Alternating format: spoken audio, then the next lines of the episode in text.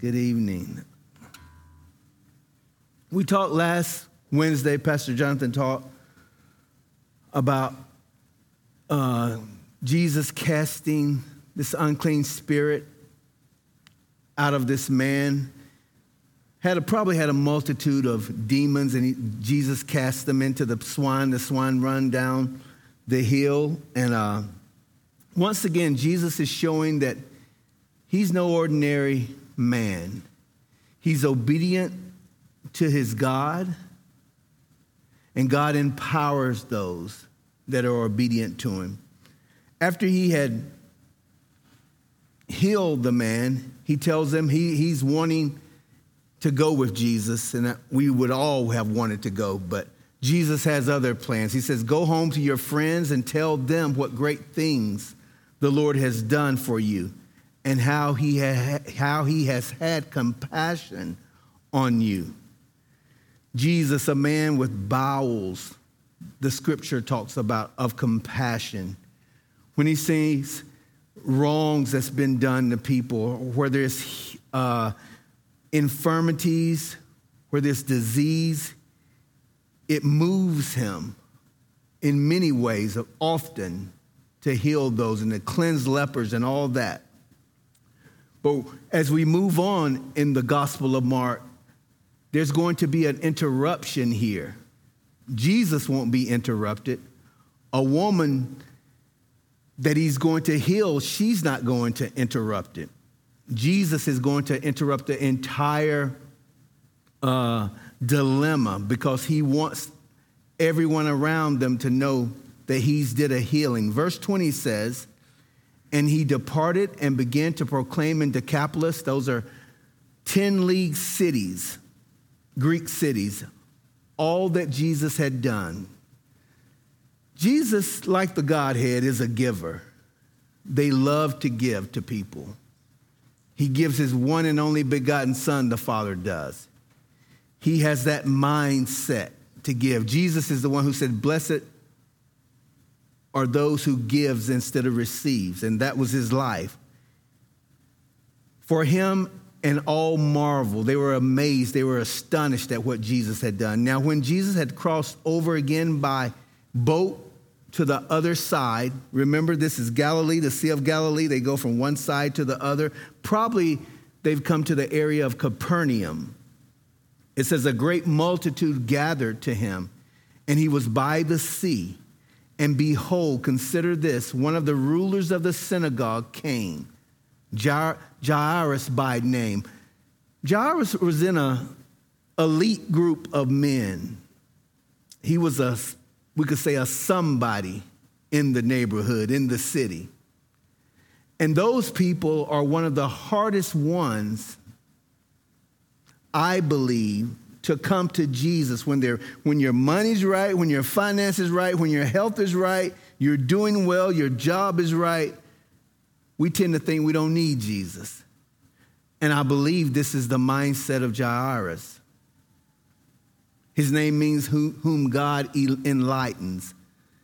And I think this is the way that God could ever touch Jairus to send an affliction, not even to him, but to someone he loves, his daughter because Jesus wants to save him. It says, And when he saw him, he fell at his feet. He was the ruler of the synagogue, he was the attendant of the synagogue. He would take the scroll, unroll it, put it in uh, where it should be. So if an itinerant rabbi or someone who was teaching in the synagogue would come, it would already be open to where they need to, to take off reading. That was Jairus' job. It says, and begged.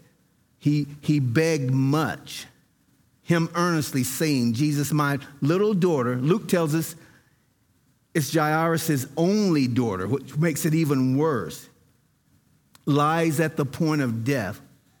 Come and lay your hands on her, that she may be healed and she will live. So Jesus went with him, didn't think about it. He just took off and went. And a great multitude followed him and thronged him. And, and the word is they continued to throng him as he's walking. There's so many people around. I don't like to be in a crowd. When I was younger, I liked to be in a crowd. Now, as you get older, if, for you young people, if you don't realize it or not, when you get older, you just like to sit and watch the crowds. You don't like to be in the crowds. but Jesus is in the crowd with everyone else. Now, a certain woman had a flow of blood for 12 years. And I'm always amazed at the different perspective the Holy Spirit shows us here. Jairus' daughter is 12 years of age, very young, the perspective she's just started her life. But this woman has had an issue of blood for 12 years. And for her, those 12 years are slowly passing by, and it's been a long years. It's a matter of perspective. We don't know much about this woman, but church tradition tells us her name was Veronica, the same Veronica that would wipe the face of Jesus with a towel. They say she lived in the area of Caesarea Philippi.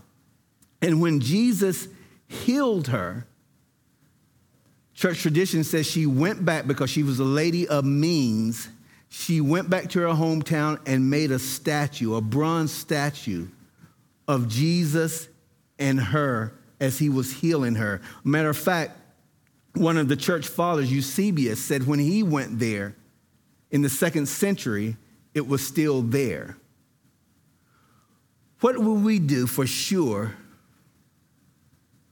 What we know for sure is in Scripture, Jesus has compassion on this little girl. Verse 26 tells us, and had suffered many things from many physicians, this lady. She had spent all that she had and was no better, but rather grew worse. 12 years of hemorrhaging. And if you're sick for any length of time, you know it seems slower as the sickness progressions. You get, you get tired, you get emotional tired, physically tired and you just become tired. And, and this restriction, this sickness, this illness has kept this lady from going to the temple. That's where everybody gathered. She's excluded from the temple now, from the synagogue. She can't be around people. She's completely isolated because of her illness. She is considered ritually unclean. So that's bad. She's, she's considered ceremonially unclean. She has been cut off, no doubt, from all of her friends, her husband, her family, gathering, worship, everything. She's isolated. And somewhere she has, I believe, she's heard about this itinerant rabbi. And she decides to take a chance. And she's going through the crowd. Luke says she's pressing through the crowd, trying to get to Jesus. We know in Judaism, it says, if you keep, God says, if you keep my statutes, walk in my commandments, I will bless you.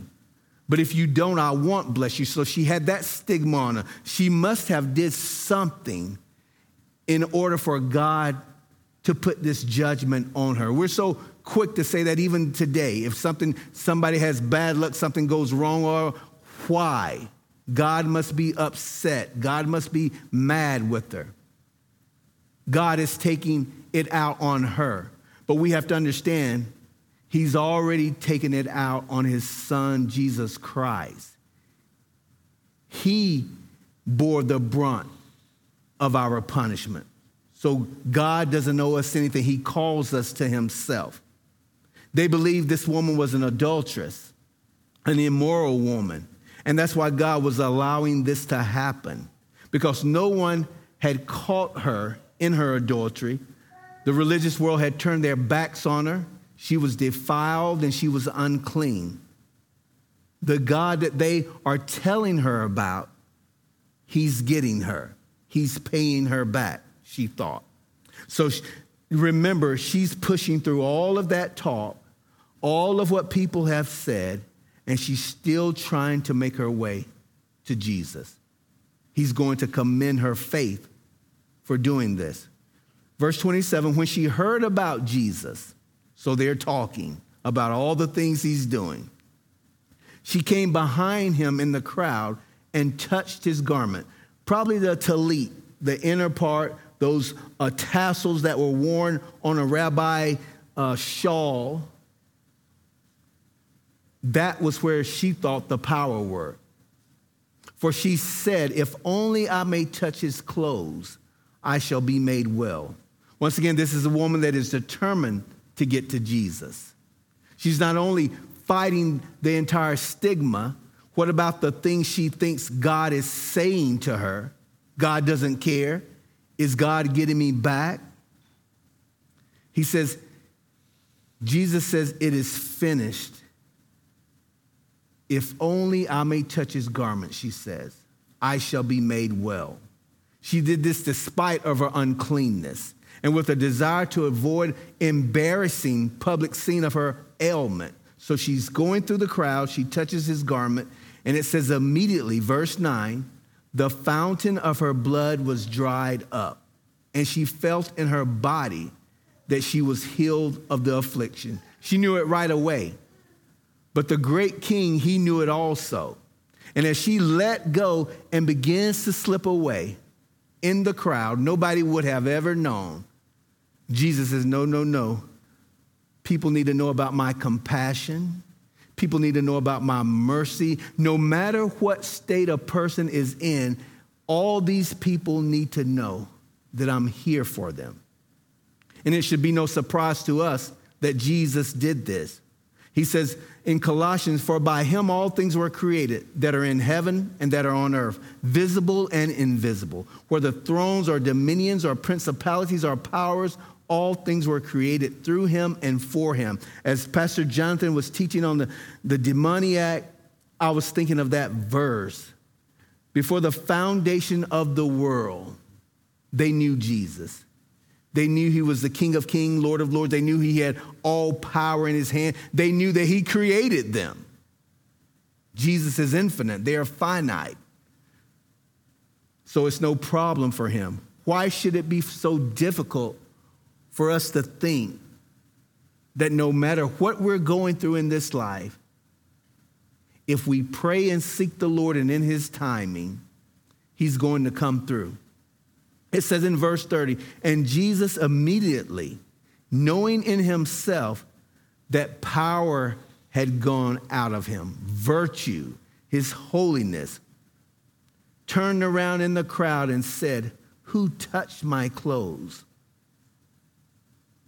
But his disciples said to him, and I guess I, I would think Peter hurry up and chimed in. But his disciples said to him, You see the multitude thronging you? and you say, Who touched me? I wonder at this time what Jairus is thinking and doing. His situation is dire. He's in a hurry. Is he pacing back and forth? Does he say, I can't believe this is happening? Remember, he's trying to get Jesus to his daughter's house, to his house as soon as possible. It says, verse 32, and he looked around to see her who had done this thing. Peter says, Everybody's thronging you, Lord. You're pushing against, rubbing against everybody. And you're going to ask, Who touched me? But Jesus knew a lot of people were pressing up against him, just accidentally bumping him.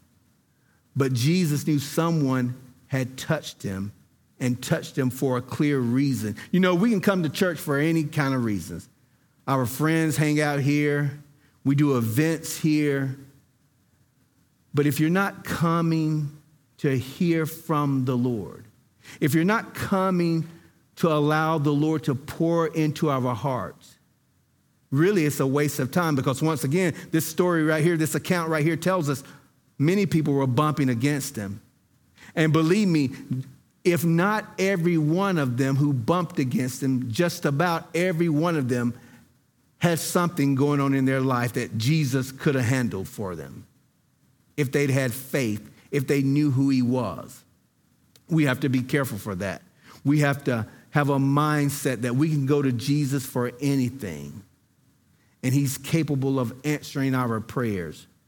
But the woman fearing, knowing what had happened to her, came and fell down before him and told him the whole truth.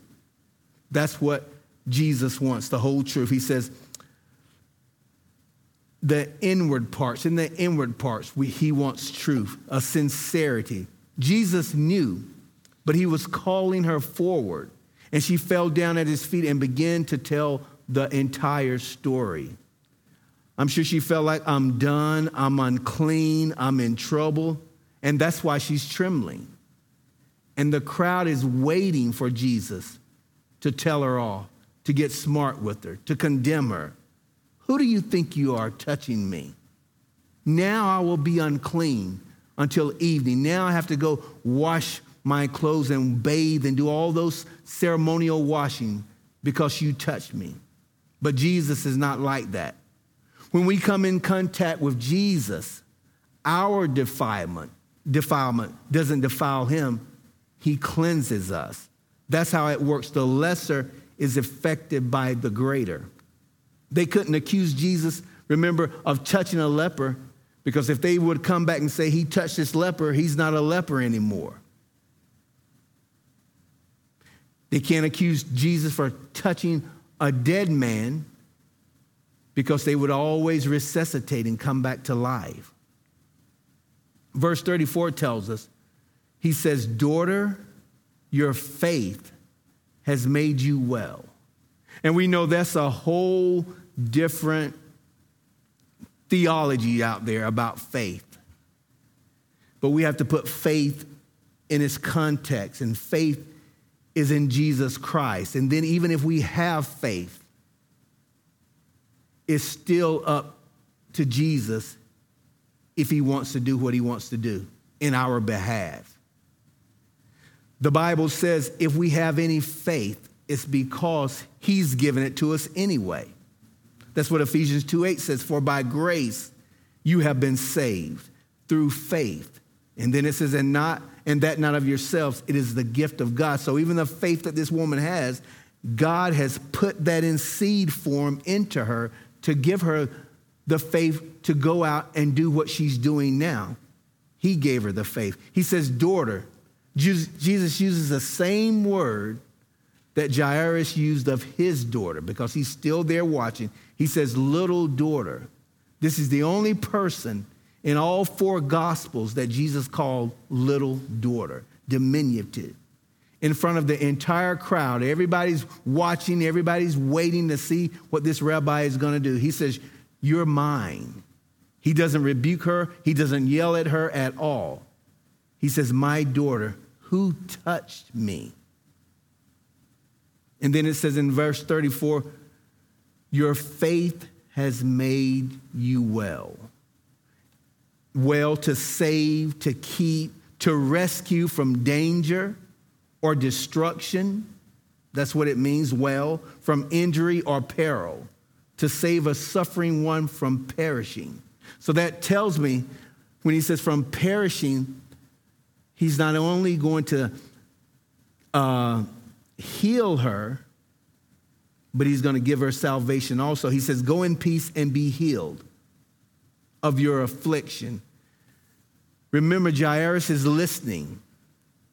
He's probably pacing around saying, Oh man, why this happened? I need to get home. And Jesus, knowing all of this, he says, While he was still speaking, some came from the ruler of the synagogue's house who said, Your daughter is dead. Why trouble the teacher any further? Jesus had to overhear their message, and he ignores it, and he wants Jairus to ignore it too. He says, As soon as Jesus heard the word that was spoken, he said to the ruler of the synagogue, Do not be afraid, only believe.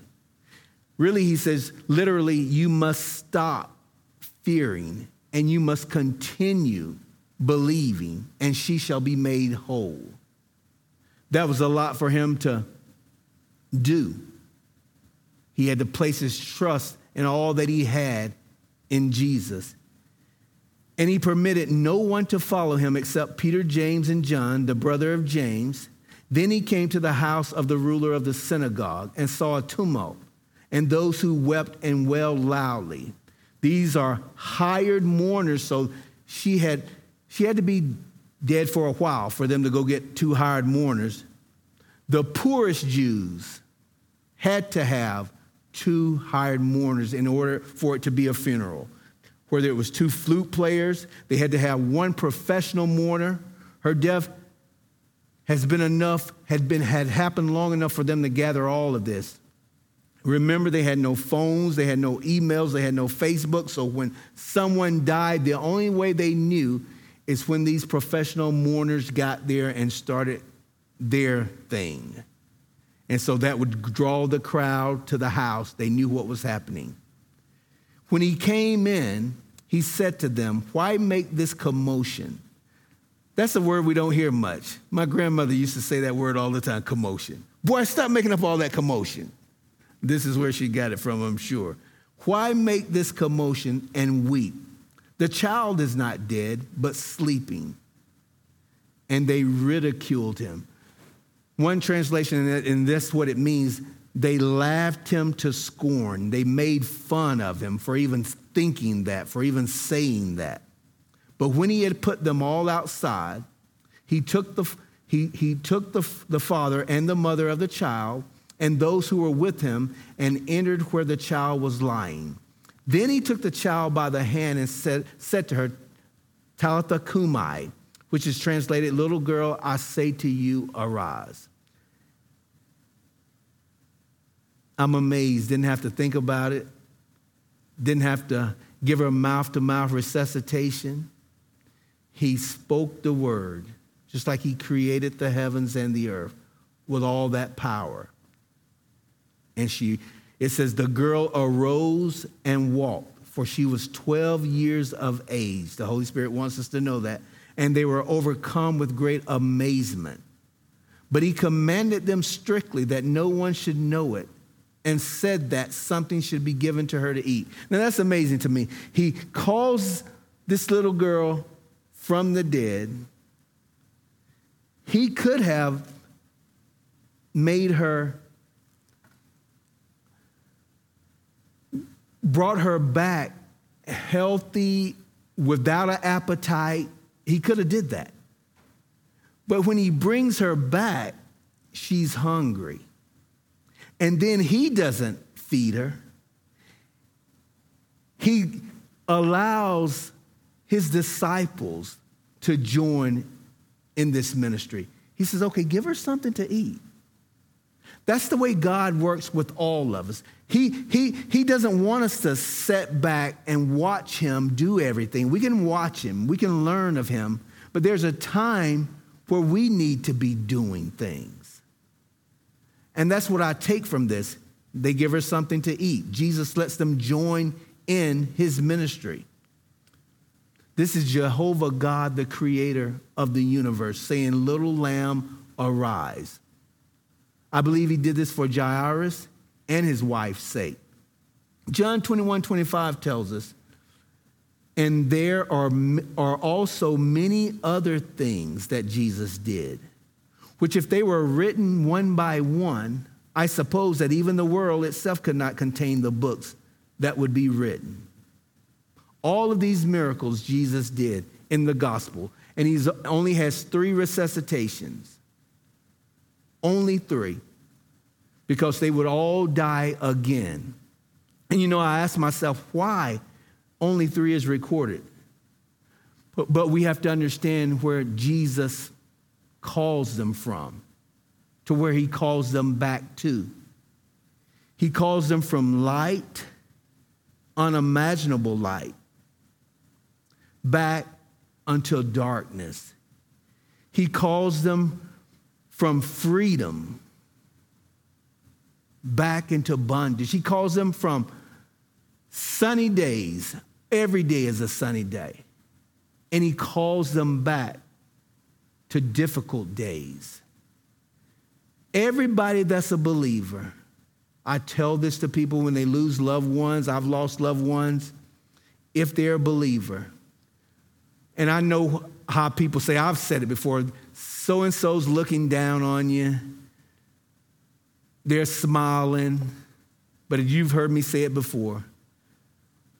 A person, a believer who goes on to heaven they will never look back here, even if they could. They're looking, they're really finding out what eyeballs were made for.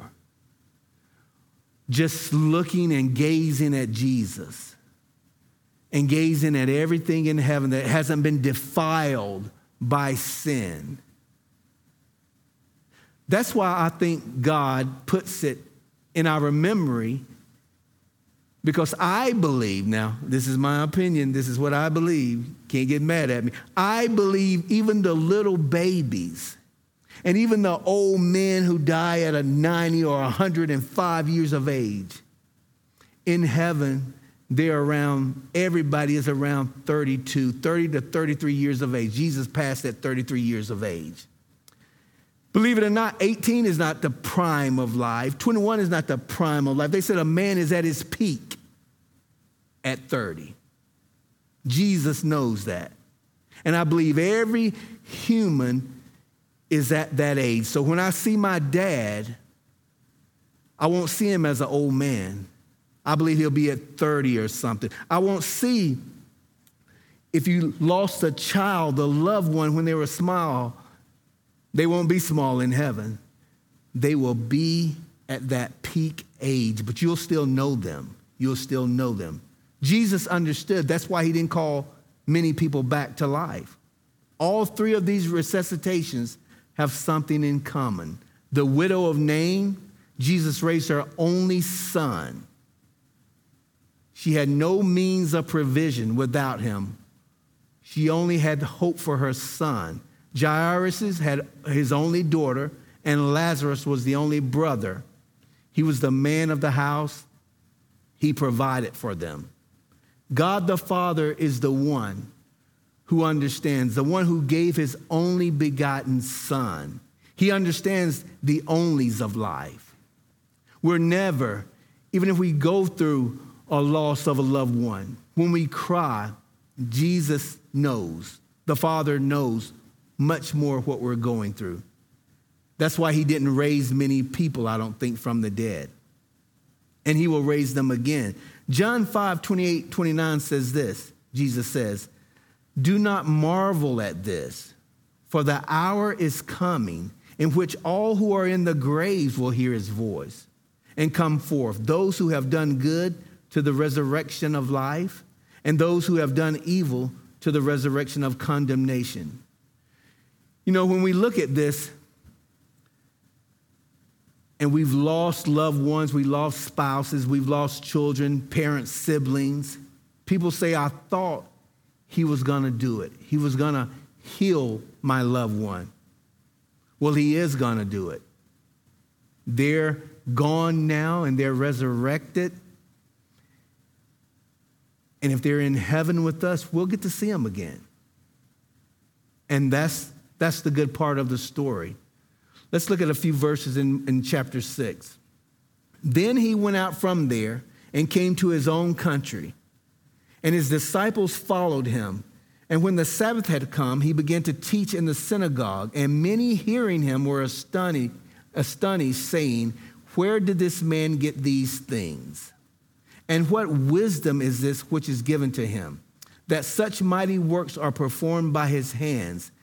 Is this not the carpenter?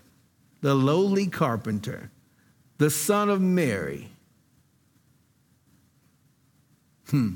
and the brother of James, Joses, Judas, and Simon, and are not his sisters here with us?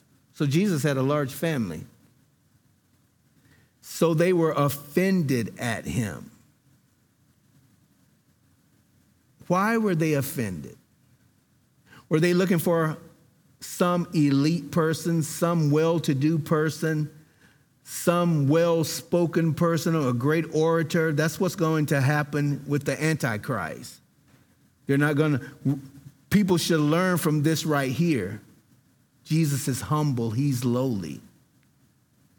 But Jesus said to them, A prophet is not without honor except in his own country, among his own relatives, and in his own house. And this is the sad part right here. Now he could do no mighty work there except that he laid his hands on a few sick people and healed them. That's an astonishing sentence right there. God could do no mighty works. I'll never forget when I was, uh, I used to listen to Chuck Smith's teaching all the time when I TIG weld all night long. I'd listen, put my headphones on, listen to Chuck Smith. He would almost put me to sleep, but he said something here about God that he he was so relatable to people. I said this before. I think of Michael Jordan, people are in awe, used to be in awe with them. But Jesus comes and he's relatable. There's no excuse why we shouldn't go up and talk to him, especially when he was walking on the earth. He's relatable no matter what sin we might be caught in or have been caught in. It doesn't surprise Jesus. He's relatable. He doesn't have a high and lofty, uh, I'm better than you attitude. He's down, humble to the earth. He relates. And that's why people would come and talk to him. Now he, but when it says now he could do no mighty work there, except that he laid his hands on a few sick people and healed them. I'm thinking, this is God. But God will never override our decision when it comes to things. The Holy Spirit is a gentleman. He's not going to override us in any decision we make. If we make the right decision, He will give us the grace to come along and help us, heal us, whether it's faith or not. But He's not going to heal anyone that doesn't want to be. Now, He could do no mighty work there except that He laid His hands on a few sick people and healed them. And He marveled. Jesus, God Himself, marveled because of their unbelief. Then he went about the villages in a circuit teaching. So they've been marveling at Jesus, at his miracles, at his teaching, doing all these things. Jesus marvels one time in the, in the uh, Gospels, and it's because of unbelief. We need to be increasing our faith these days. And we know faith comes by hearing, hearing by the word of God. We need to be in the word. We need to be we need to be like that man says, "Lord, I believe, help my unbelief." Because Jesus already knows the heart anyway. But he's Mark is a fast gospel. He's doing things. He will continue to move. He will continue to go all the way as we know to the cross.